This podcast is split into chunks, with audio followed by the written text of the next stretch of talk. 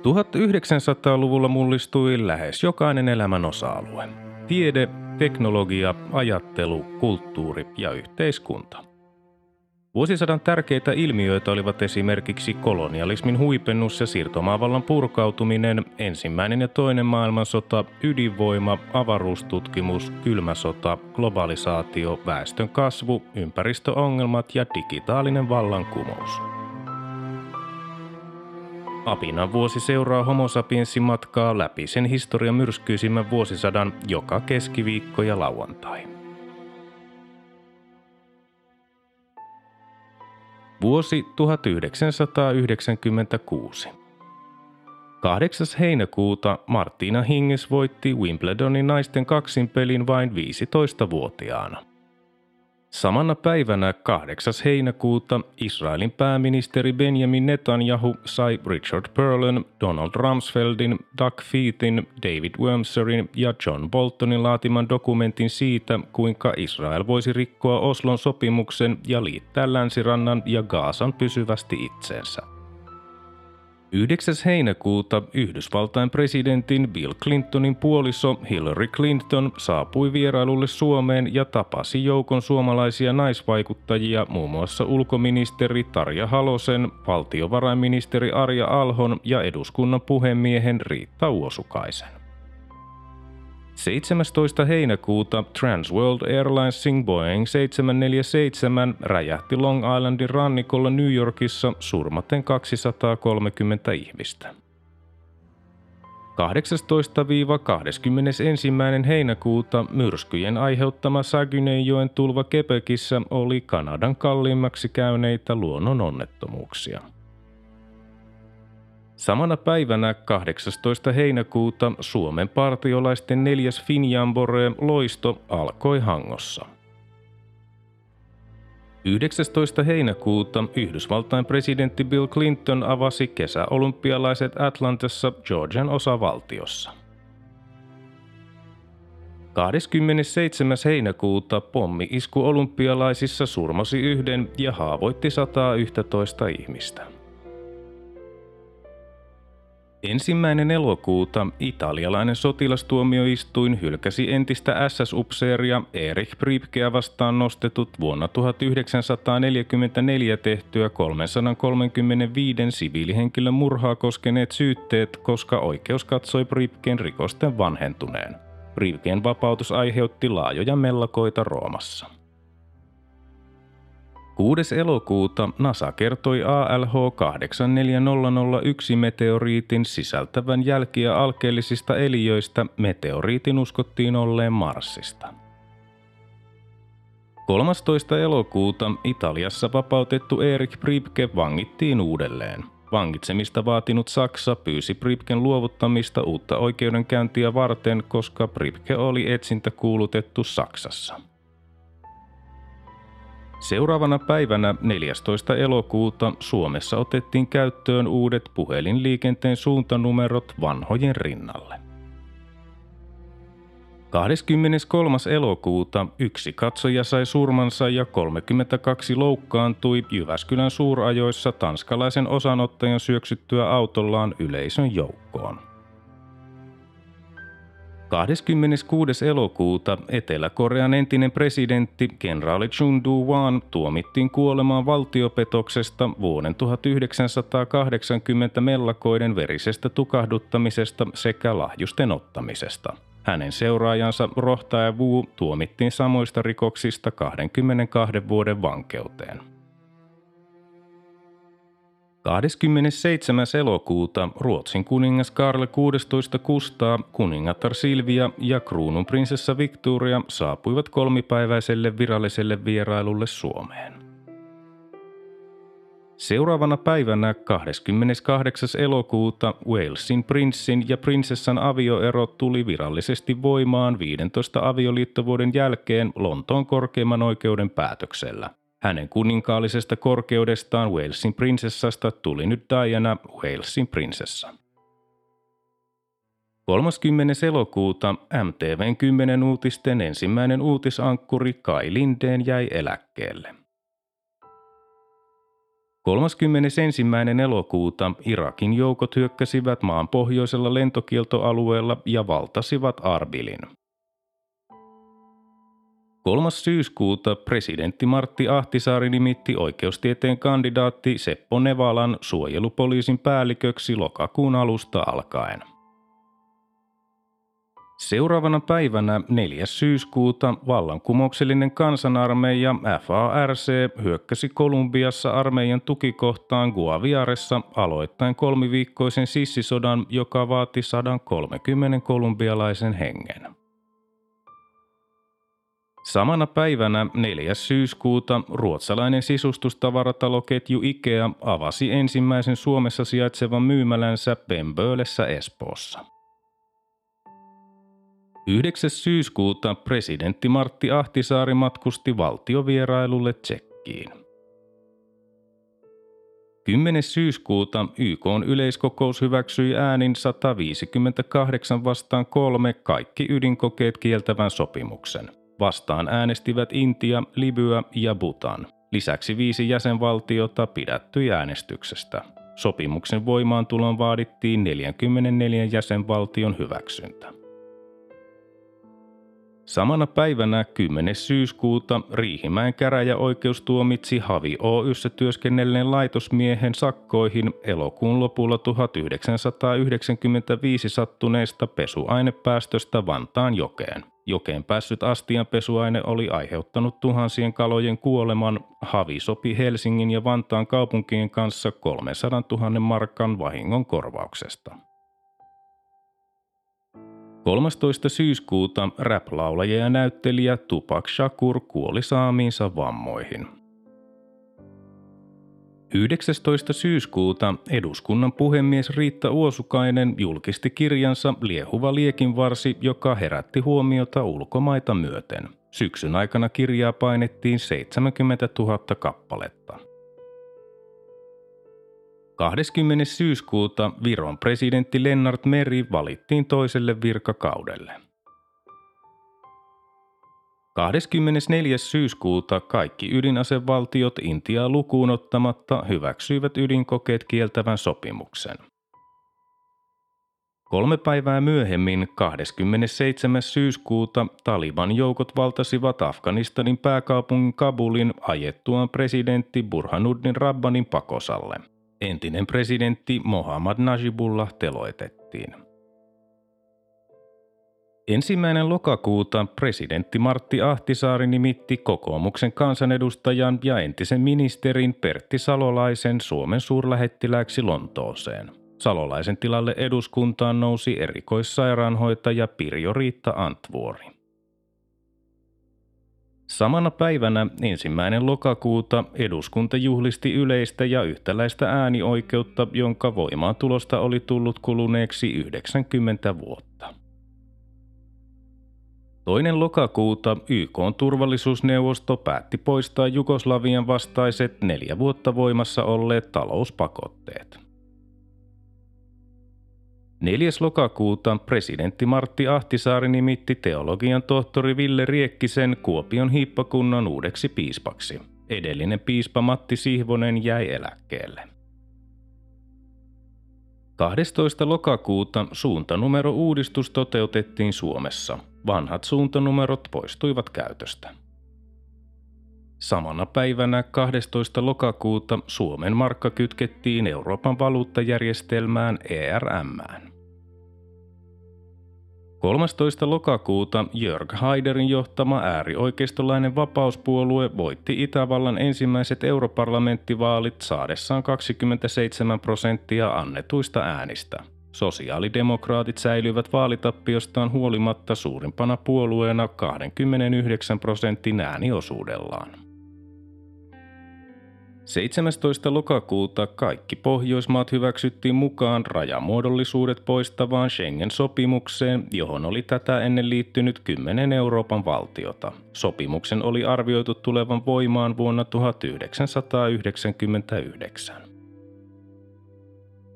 20. lokakuuta oikeiston ehdokas Arnoldo Aleman voitti hallitsevan presidentin Daniel Ortegan Nicaraguan presidentin vaaleissa – Ortega syytti oikeistoa vaalivilpistä, mutta kansainväliset vaalitarkkailijat totesivat vaalit vapaiksi ja rehellisiksi.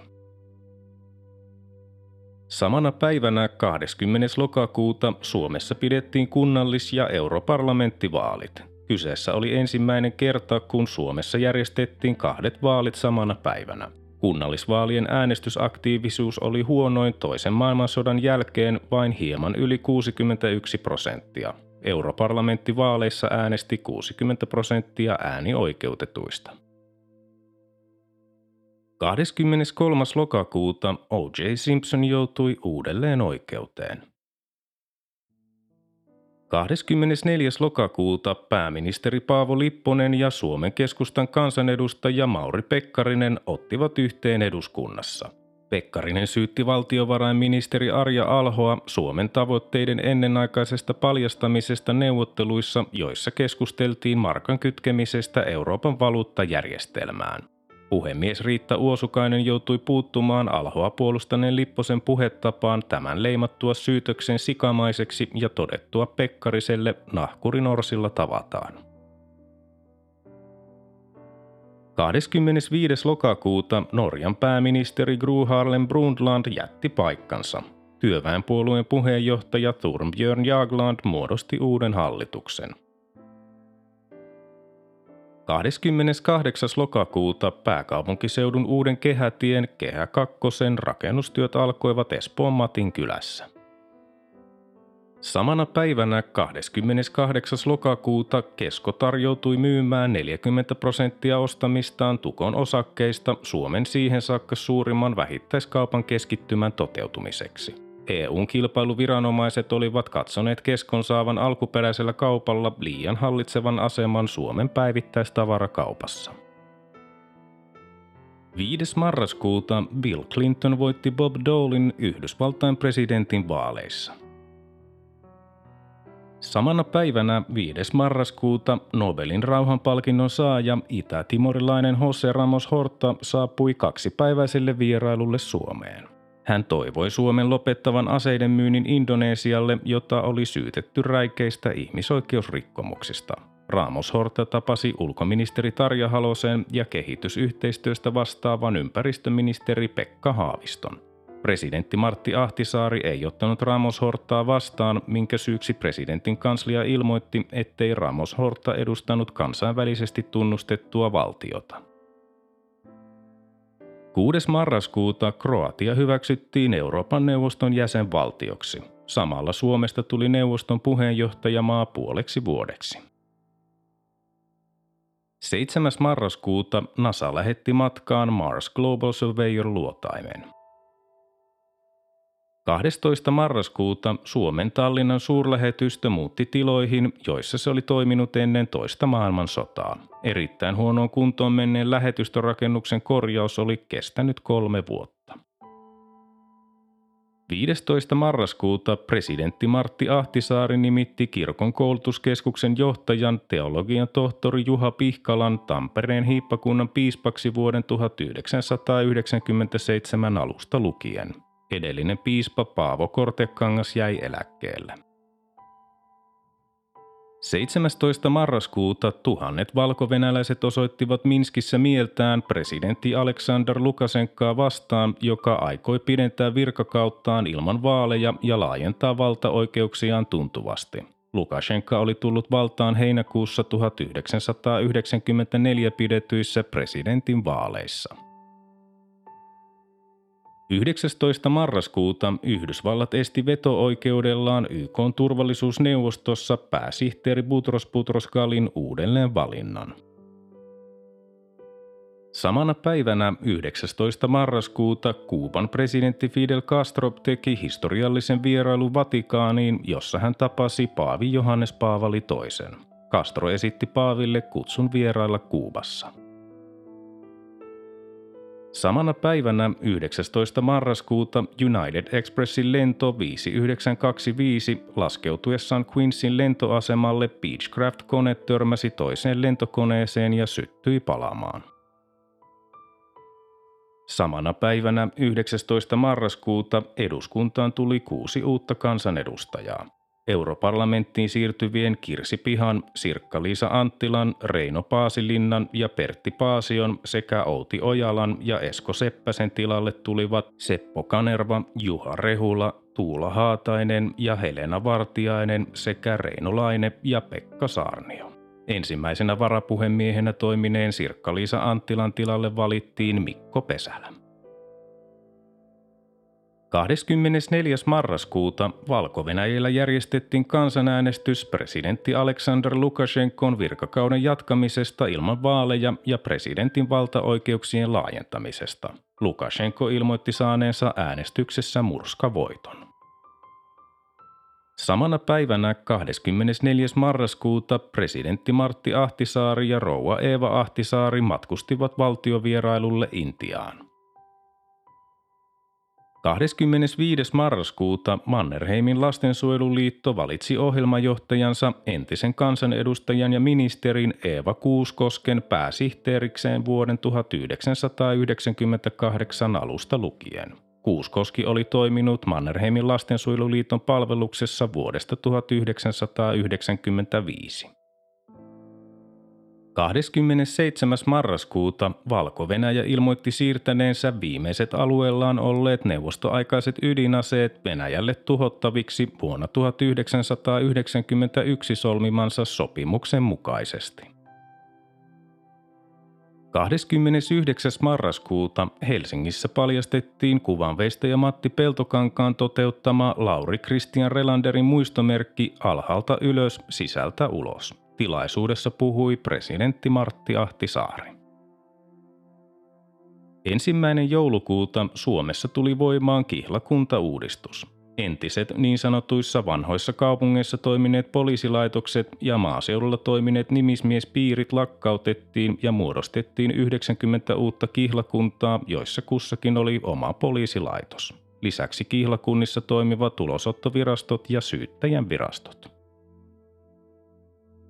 3. joulukuuta eduskunta hyväksyi uuden luonnonsuojelulain, joka korvasi vuodesta 1923 lähtien voimassa olleen lain. 5. joulukuuta työministeri Liisa Jaakonsaari pidätti valtakunnan sovittelija Jorma Reinin virastaan. Syynä tähän oli Reinin kotona edellisenä yönä sattunut välikohtaus, jossa Reini oli tehnyt vastarintaa häntä pidättämään tulleille poliiseille. Samana päivänä 5. joulukuuta Jaalassa sijaitseva Verlan puuhiomo ja pahvitehdas hyväksyttiin YK maailmanperintöluetteloon. Teollinen toiminta Verlassa oli päättynyt vuonna 1964. Samana päivänä 5. joulukuuta Yhdysvaltain presidentti Bill Clinton nimitti Yhdysvaltain uudeksi ulkoministeriksi YK-suurlähettiläs Madeleine Albrightin. 10. joulukuuta Etelä-Afrikan presidentti Nelson Mandela vahvisti maalle uuden perustuslain, jossa korostettiin rotujen välistä tasa-arvoa.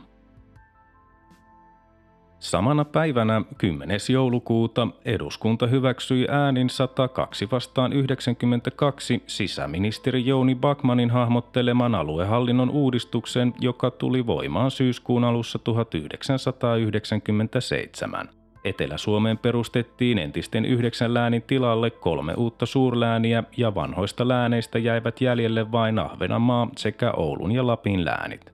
Päätökseen kuului myös 15 työvoima- ja elinkeinokeskuksen perustaminen. Samana päivänä 10. joulukuuta Irja Rane sai kirjallisuuden Finlandia-palkinnon romaanistaan Naurava neitsyt. 12. joulukuuta Saddam Husseinin poika Uday Hussein haavoittui vakavasti murhayrityksessä. Seuraavana päivänä 13. joulukuuta gaanalaisesta Kofi Annanista tuli YK pääsihteeri. 16. joulukuuta Etelä-Korean vetoomustuomioistuin muutti maan entiselle presidentille Chun Doo-hwanille elokuussa langetetun kuolemantuomion elinkautiseksi vankeusrangaistukseksi ja lievensi Chunin seuraajan rohtaivuun 22 vuoden vankeustuomion 17 vuoteen.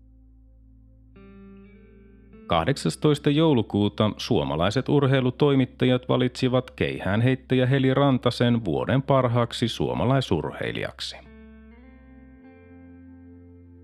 23. joulukuuta valtakunnan sovittelija Jorma Reiniä vastaan nostettiin Helsingin käräjäoikeudessa syyte pahoinpitelystä ja virkamiehen väkivaltaisesta vastustamisesta. 26. joulukuuta John Bennett Ramsey, kuusivuotias kauneuskuningatar, löydettiin murhattuna kotinsa kellarista Boulderissa, Coloradossa. Vanhempia syytettiin, mutta surma jäi ratkaisematta. Murhamysteerin uutisointi hallitsi USAn tiedotusvälineitä pitkään. 27. joulukuuta Taliban valloitti Bagramin lentotukikohdan Kabulin lähistöllä.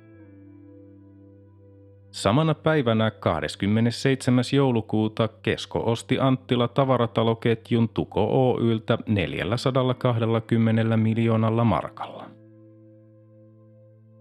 29. joulukuuta Guatemalan hallitus ja kapinalliset solmivat rauhansopimuksen, joka päätti 36-vuotisen sisällissodan.